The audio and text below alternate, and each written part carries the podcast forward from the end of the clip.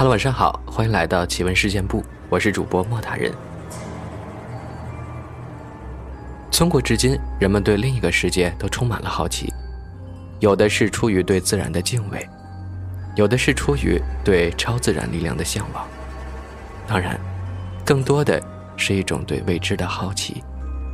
就像喜欢收听我们节目的人，应该都是这种情况吧？对未知的事情有很强的好奇心，于是就产生了各种各样的方法，想要去沟通两个世界。古代人呢有伏击、原画，当然这些现在也有。现代呢则发明了许多什么碟仙儿、钱仙儿、笔仙儿之类的。相信很多朋友也看到过。很多类似题材的故事或电影，媒介虽然不同，但有些地方还是相同的。意念在沟通的时候是非常的重要。当然，对于普通人，还是不要随意去探寻或者接收另一个世界的讯息，因为你不知道你所接触的到底是什么。之前有一段时间就非常流行玩笔仙，据说现在。还有什么笔仙解读师？真的只能说，林子大了，什么鸟都有。笔仙不同于伏击，基本都是是非或者选择题，不知道需要解读什么。哼，我们小时候虽然没玩过笔仙儿，但是也有差不多的玩意儿。一个是请蔡澜仙，一个是观落音。今天要说的，就是这个。请蔡澜仙，最终因为出了一些不好的事儿，从此之后就被我爷爷禁止再用这种方式请仙了。那个时候我还在上初中呢，小孩子正是好奇心强的时候。我在家中又接触到一些这方面的东西，平时就比较喜欢显摆。当然那个时候只是大人高兴的时候教一点儿，都是半桶水。人就是这样，越是半桶水，就越喜欢说。现在学的多了，反而懒得说了。发展到后面，说说还不过瘾，就想自己实干一下。于是有一天下午放学，就准备在几个朋友面前露一手。所谓的请菜篮仙，道具其实很简单，就是准备一个菜篮子，一件小孩的衣服，罩在菜篮上。菜篮的底部呢，插一根筷子，然后由主法者念动咒语真言，就可以请了。菜篮、筷子都好找，那个时候家家都有。能罩在篮子上的小衣服倒没有，因为那个时候大家衣服都太大了，不能正好罩在菜篮上。说来也巧，那时正好有个同学，家中又生了个小弟弟，刚一岁多。那衣服大小正合适，我们就怂恿他回家给偷一件出来。小孩子你都懂的，禁不住激，没多久就拿了一件衣服来。那既然东西都齐了，接下来就看我的了。烧香点烛，凭着记忆画了一道符出来，对着菜篮念起了请仙咒。不知是请的不对，还是符画错了。咒语念完了，动都不带动的，继续念还是不动。这时候，有两个朋友就开始起哄了：“哼，不会是假的吧？”一听他们说假的，我有点急眼了。没想到心一急，那菜篮子突然抖了一下，开始自己动了起来。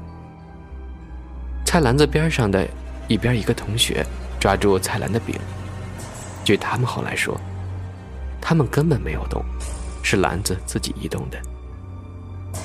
这个时候，菜篮开始不停的画圈，我看应该八九不离十了，还微微有点得意。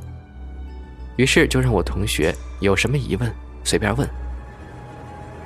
第一个同学问的我还记得是：“你是谁呀？”篮子在沙盘上竟写了个吕洞宾。那个时候，八仙的故事大家都很熟悉。一看来了个吕洞宾，大家都很兴奋，还让他猜大家的姓，结果都猜对了。因为前两天刚考试过，明天公布成绩，于是就让他猜大家的成绩。兰子停了一会儿，一个个的成绩都报了出来。结果第二天，卷子发下来，大家都一分不差。后来基本每周，我们都会请一次彩兰仙，问的问题也是五花八门，什么都有。还有人问暗恋对象能不能成。这个吕洞宾倒也不嫌烦，一一都做了解答。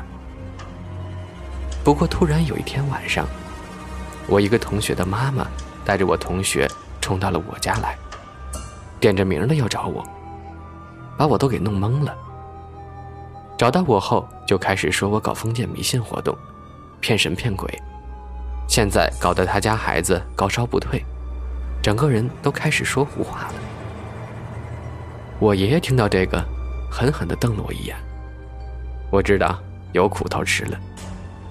但是骗神骗鬼这句话，我爷爷最不爱听，所以也冲了同学妈妈一句：“既然都是假的，你家小孩子生病，赖得着我们家什么事儿吗？”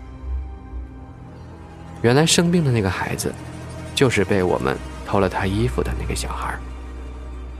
刚开始几回请仙之后，并没有什么问题。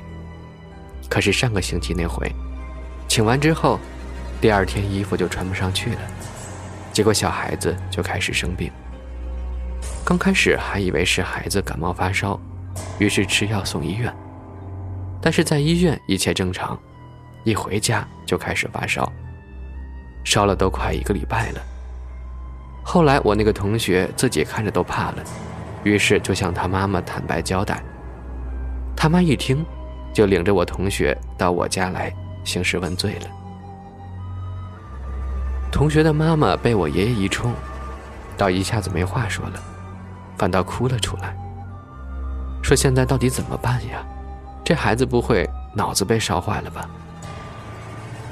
我爷爷说：“哭什么哭呀，快把孩子抱来呀！”同学的妈妈这个时候才反应过来。转身就去家里抱孩子了。这个时候，爷爷就叫我把事情的经过说清楚。到这个时候，也没什么好隐瞒的，越隐瞒打得越狠。坦白说不定还可以打得轻一点。于是就把怎么开始、怎么结束的，一五一十的说了出来。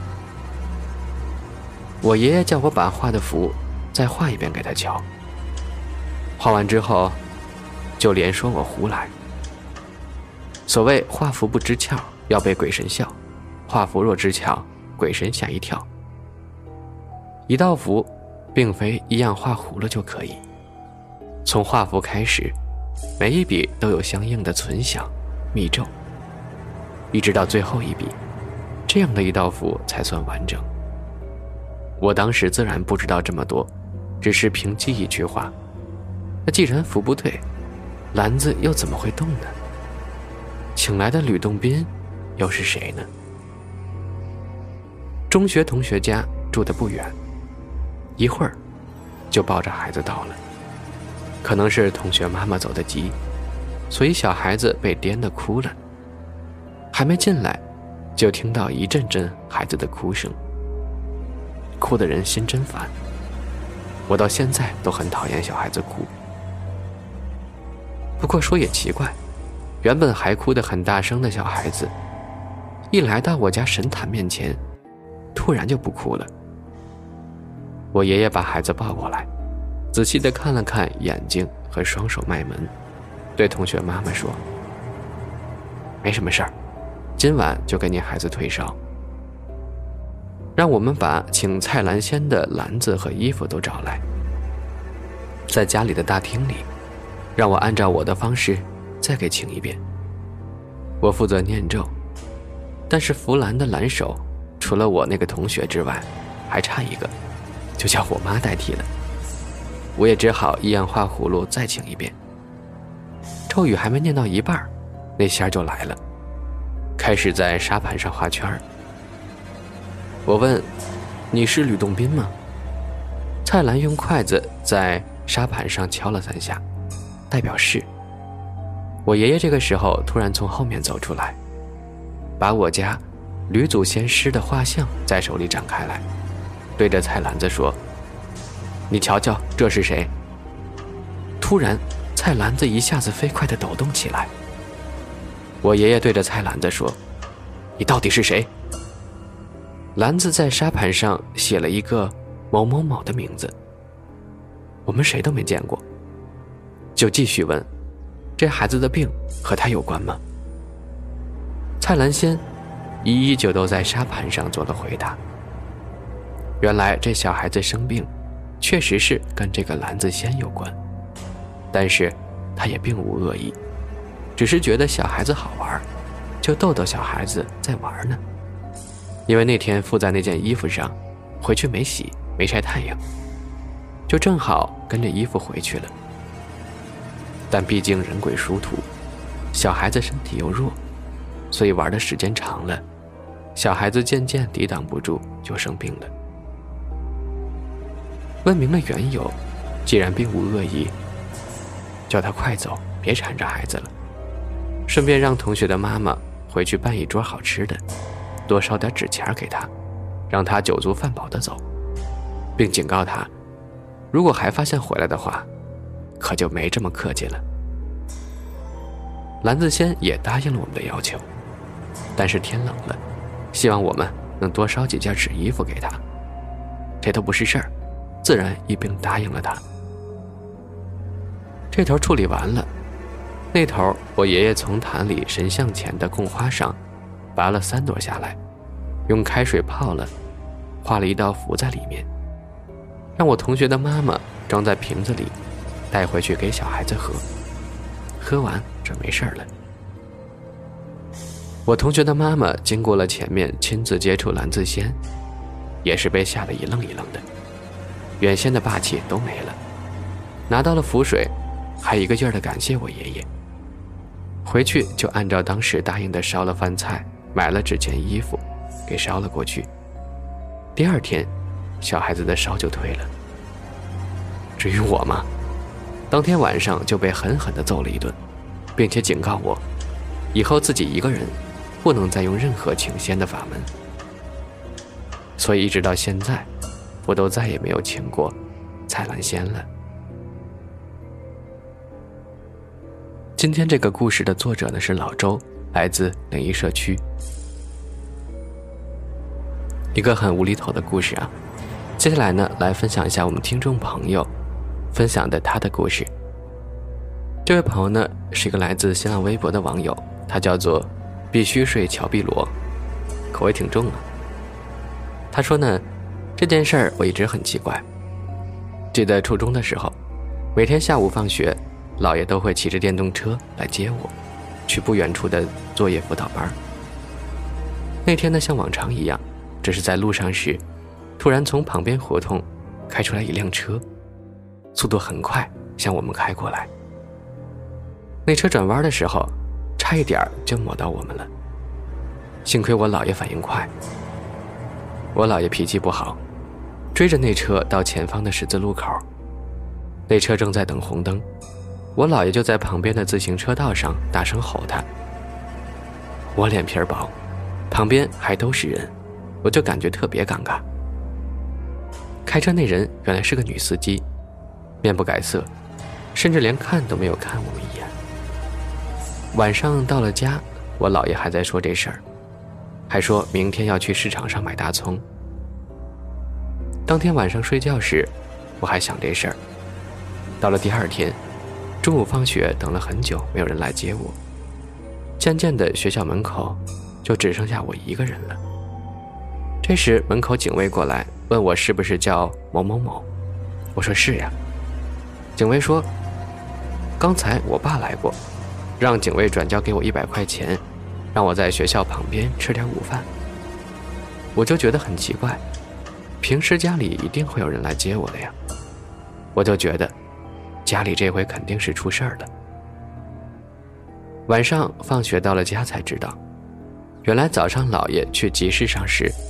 经过地道桥前边逆行过来一个骑电动车的老太太，撞到了一块儿，老太太当场死亡，我姥爷也受了伤，赔了几万。但老爷天天梦到那个老太太来索命，我们就找了个大仙来瞧瞧。大仙说是老爷杀了生。我回想起来前些日子，老爷在家属院楼下圈养的鸡，莫名其妙的死了，只留下了一地鸡毛。我姥爷就去买了两个打猎用的铁架子，结果没过几天就抓到了一只黄鼠狼。我爸也瞧见了，还说。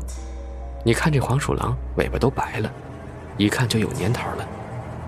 而且在县城里出现黄鼠狼，还挺稀奇的，就劝我姥爷放了吧。但我姥爷不听，还说以后后患无穷，便乱棍给打死了。我姥爷也是在挨饿年头，亲眼见过黄鼠狼炼丹的，就是黄鼠狼像人的模样，还吐着火球。可能是那天姥爷太生气了。后来呢，在家里立了神牌供奉，又去十字路口烧纸，并且彼此之间不能说话。烧完纸之后，这事儿就慢慢过去了。现在家里也是事事顺心，没病没灾的了。